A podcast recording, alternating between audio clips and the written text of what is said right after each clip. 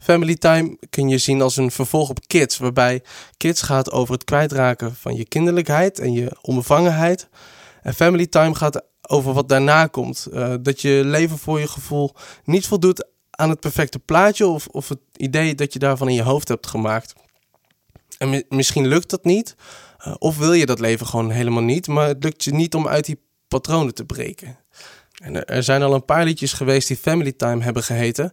Want we hadden al langer het idee om de EP zo te gaan noemen. Omdat familietaferelen aan de ene kant vaak goede herinneringen oproepen.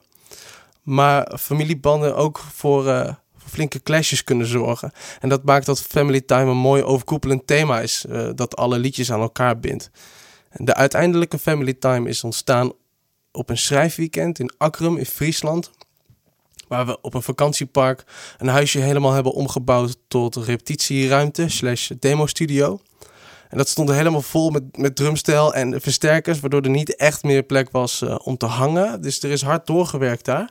En daardoor was dit nummer uh, net op tijd af voor het Eurosonic Noorderslag weekend in Groningen, waar we het voor het allereerst live hebben gespeeld. Wat gelukkig meteen goed ontvangen werd. Het, het, is, een, het is echt een tricky nummer om te spelen op drums. Want er zit een redelijk snel uh, ride patroon in. En dan moet ik ondertussen ook nog uh, die Beach Boys-achtige koortjes uh, tussendoor meezingen. Dus dat was uh, flink oefenen.